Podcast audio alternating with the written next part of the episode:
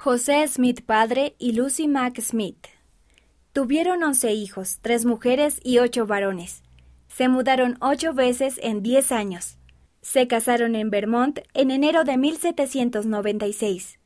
Trabajaron como tenderos, comerciantes y granjeros. El matrimonio Smith trabajó mucho a fin de proveer para su familia y confiar en Dios.